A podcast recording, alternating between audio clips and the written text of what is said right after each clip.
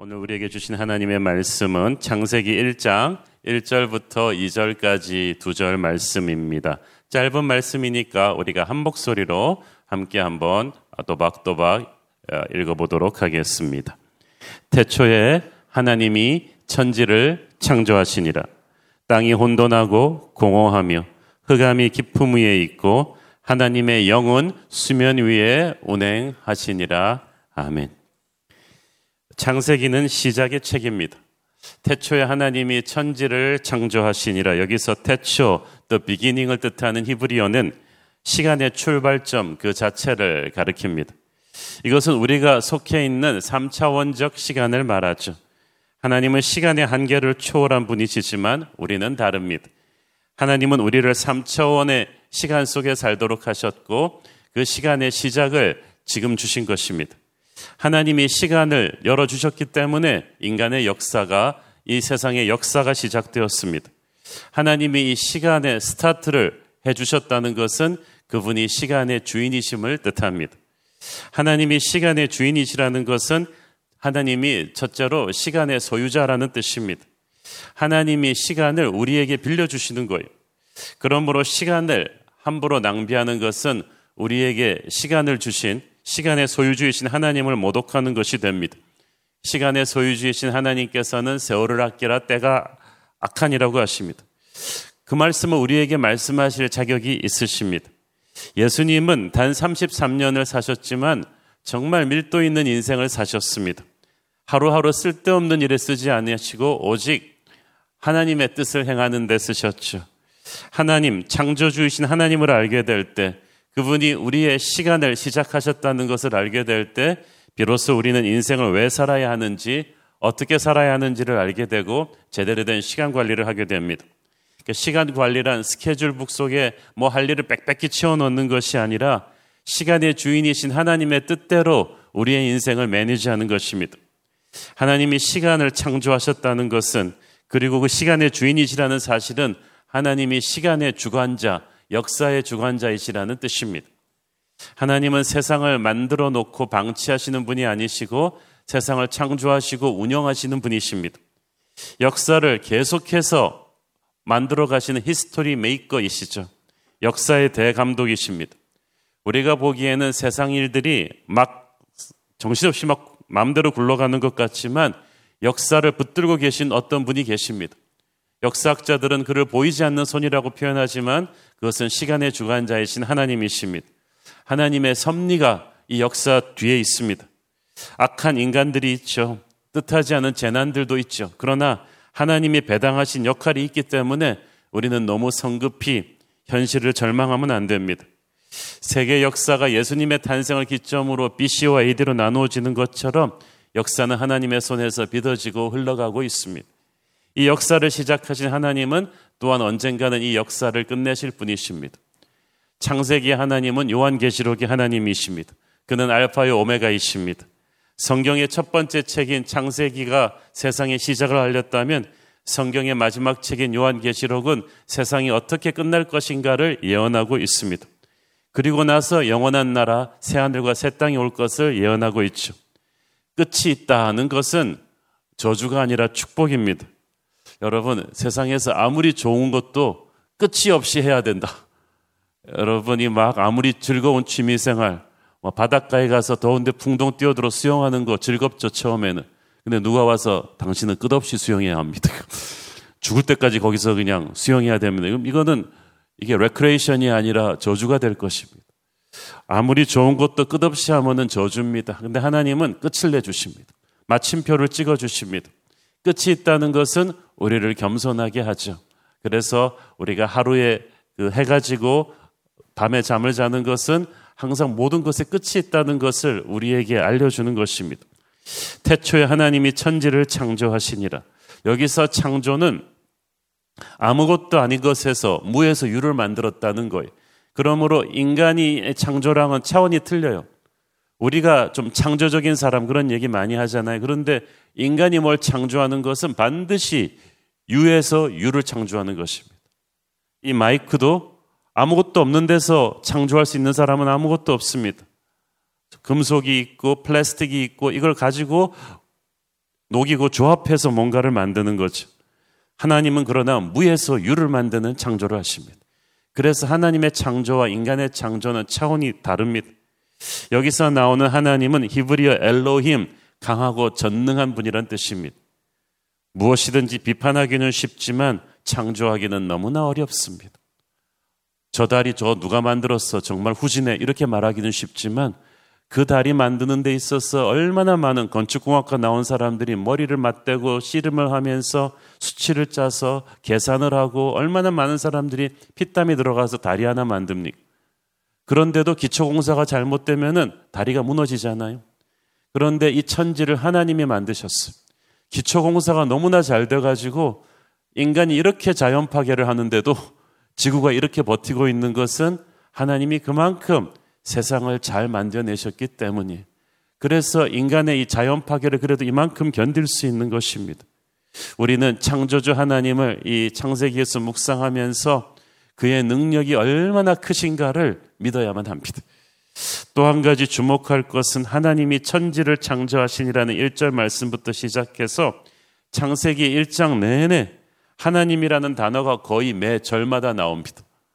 그런데 항상 하나님이라는 단어가 나올 때 주격으로 나와요. 즉, 하나님이 역사를 주도하신다는 뜻이에요. 인간이 아무것도 하기 전에 하나님이 다 하셨어요. 인간은 하나님이 주신 지능으로 하나님이 만들어 놓으신 것들을 연구하면서 만들어 놓은 과학 문명을 뭐 대단한 것인 것처럼 자부하는데 인간이 아무것도 하기 전에 하나님은 이미 이 아름다운 세상을 만들어 놓으셨습니다. 자, 하나님이 주격이 되어 가지고 하나님이 주도하실 때는 이렇게 아름다운 세상이 나왔는데 인간이 자기가 주격이 되어 가지고 자기가 좀 주도해 보겠다고 세상을 손대면서부터 세상이 망가지기 시작했어.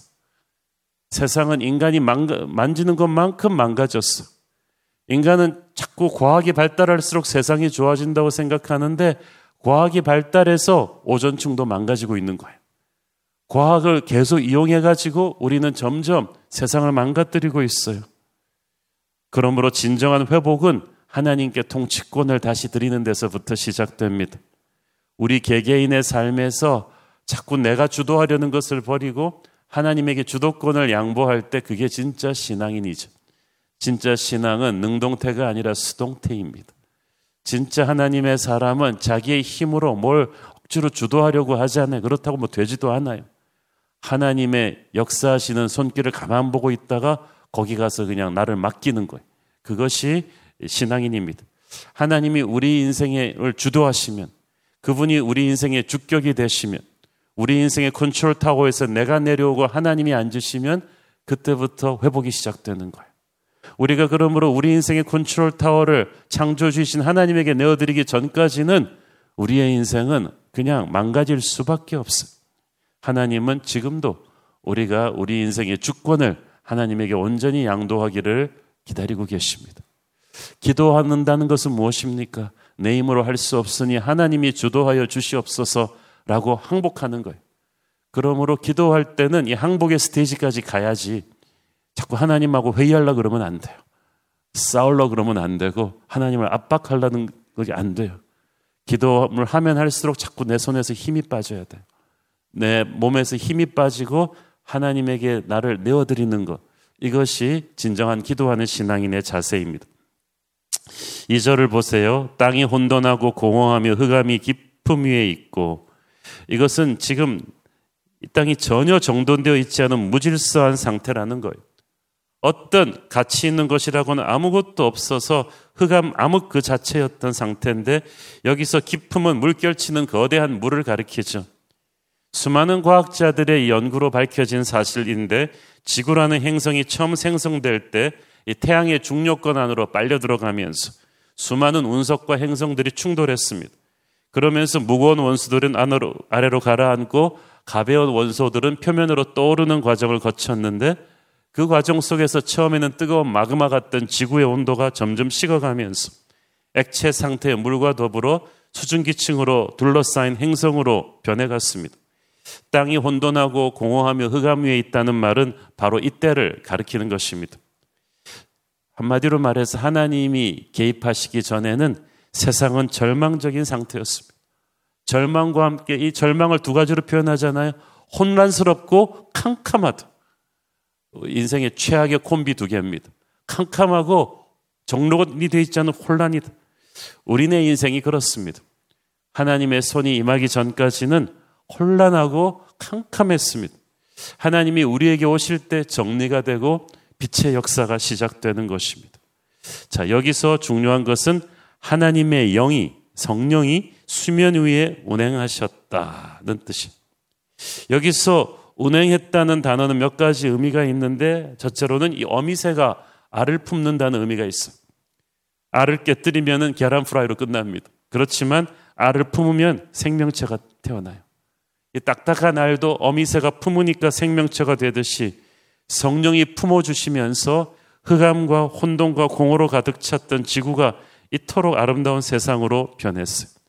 성령이 운행하셨다는 것은 하나님이 품어주시면서 이 세상이 생명의 세계로 변했다는 뜻입니다. 이 성령은 그래서 살리는 영이에요. 사도행전 2장의 오순절 마가의 다락방에도 보면은 성령이 급하고 강한 바람같이 임하셨다고 했죠. 이와 마찬가지로 태초의 천지 상조사에게도 깊은 흑암과 깊은 물이 이 혼재된 지구 위에 생명을 불어넣는 성령의 바람이 역사하셨던 것입니다. 저는 하나님의 성령이 혼란스럽고 절망 같은 우리네 현실 위로도 강렬하게 임하기를 기도하고 싶습니다. 그래야 소망이 있습니다. 그래야 창조가 있습니다.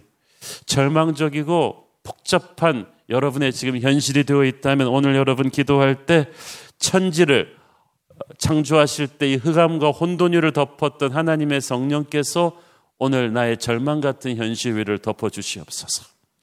여러분의 인간 관계가 꼬일 대로 꼬여 있다면 그 인간 관계 위로 성령의 손이 임하기를 기도하십시오. 더 이상 대화로도 안 되고 노력해도 안 된다면 하나님의 성령이 덮어야 돼요. 여러분의 가정에 문제가 있습니까? 부부 관계가 이제 이혼 도장 찍기 일보 직전이라면 자녀와 더 이상 대화할 수가 없고 부모와 자녀 간의 분노와 그 세대차의 간격이 너무나 크다면 하나님의 성령이 이 흑암 같은 혼돈스러운 부모 자식 관계를 덮어달라고 오늘 아침에 한번 간절히 기도해 보십시오. 여러분의 몸이 절망적으로 아픕니까? 여러분의 병든 육체 위에 병원에서 힘들다고 하는 병든 육체 위에 성령의 날개로 한번 덮어달라고 한번 간절히 기도해 주십시오. 여러분 지난 주일 우리 그 설교에서 배웠죠. 하나님의 언약궤가 들어올 때 오베네돔의 집에 어떤 일이 일어났던가를. 그 오베네돔의 집에는 뭐 문제가 없었겠습니까? 가난하고 힘들고 복잡한 집인데 하나님의 언약궤를 모셔 들으면서 모든 것이 끝이 났어요. 오늘 하나님의 언약궤가 우리 안에 들어온다는 것은 성령이 우리를 덮는 것과 일맥상통한 말이에요. 태초에 이 흑암과 혼돈에 아무 소망도 없던 세상을 하나님의 성령이 덮으시면서 이제 새로운 창조가 일어났다면 우리의 인생에도 새로운 창조가 필요합니다. 우리가 창세기 1장을 시작하면서 우리 각자가 그렇게 기도했으면 좋겠습니다. 하나님, 내가 딛고 있는 이 절망하고 저기고 복잡하고 힘든 상황 속에 하나님의 성령이 덮어 주십시오. 우리나라 위에 하나님의 성령의 날개가 덮어야 하지 않습니까? 이 혼돈의 이 나라를 도대체 누가 바로잡겠습니까? 국민의 안녕보다는 어, 국민을 세우는 것보다는 다음 정권 창출에 다들 그 생각밖에 없는 우리네 리더들을 보면서 우리는 도대체 누구를 믿어야만 하는 것입니까? 이 나라를 하나님의 성령이 덮어 주십시오. 살려 주십시오. 누가 한국 교회를 살려 줄 것입니까? 코로나 1년 반을 지나면서 넉다운 돼 버린 우리 한국 교회를 누가 다시 살리실 수 있습니까? 하나님의 성령이 덮으시면은 우리에게는 새로운 소망이 있는 것입니다. 오늘 창세기 1장을 시작하면서 혼돈하고 공허한 흑암을 덮은 하나님의 성령께서 오늘 우리의 인생을 덮어주시고 우리의 가정을 덮어주시고 우리의 교회를 덮어주시고 이 나라를 덮어주시옵소서. 다 함께 한번 그렇게 기도하십시다. 우리 함께 한번 기도하겠습니다. 주님 은혜를 감사합니다. 태초에 하나님이 천지를 창조하셨고 이 아름다운 천지를 선물로 주셨는데 우리의 죄가 얼마나 망가뜨려 버렸습니까? 주님, 우리네 인생이 많이 망가져 있습니다. 오늘 천지를 창조하신 하나님의 성령을 초대합니다. 성령의 날개로 우리를 덮어 주시옵소서. 상처가 너무 심하고 우리의 잘못이 너무나 커서 어디서부터 다시 시작해야 할지 모르겠습니다. 성령으로 돌아갑니다. 창조의 하나님으로 돌아갑니다. 주님, 우리를 다시 회복시켜 주시옵소서. 예수님 이름으로 기도했습니다.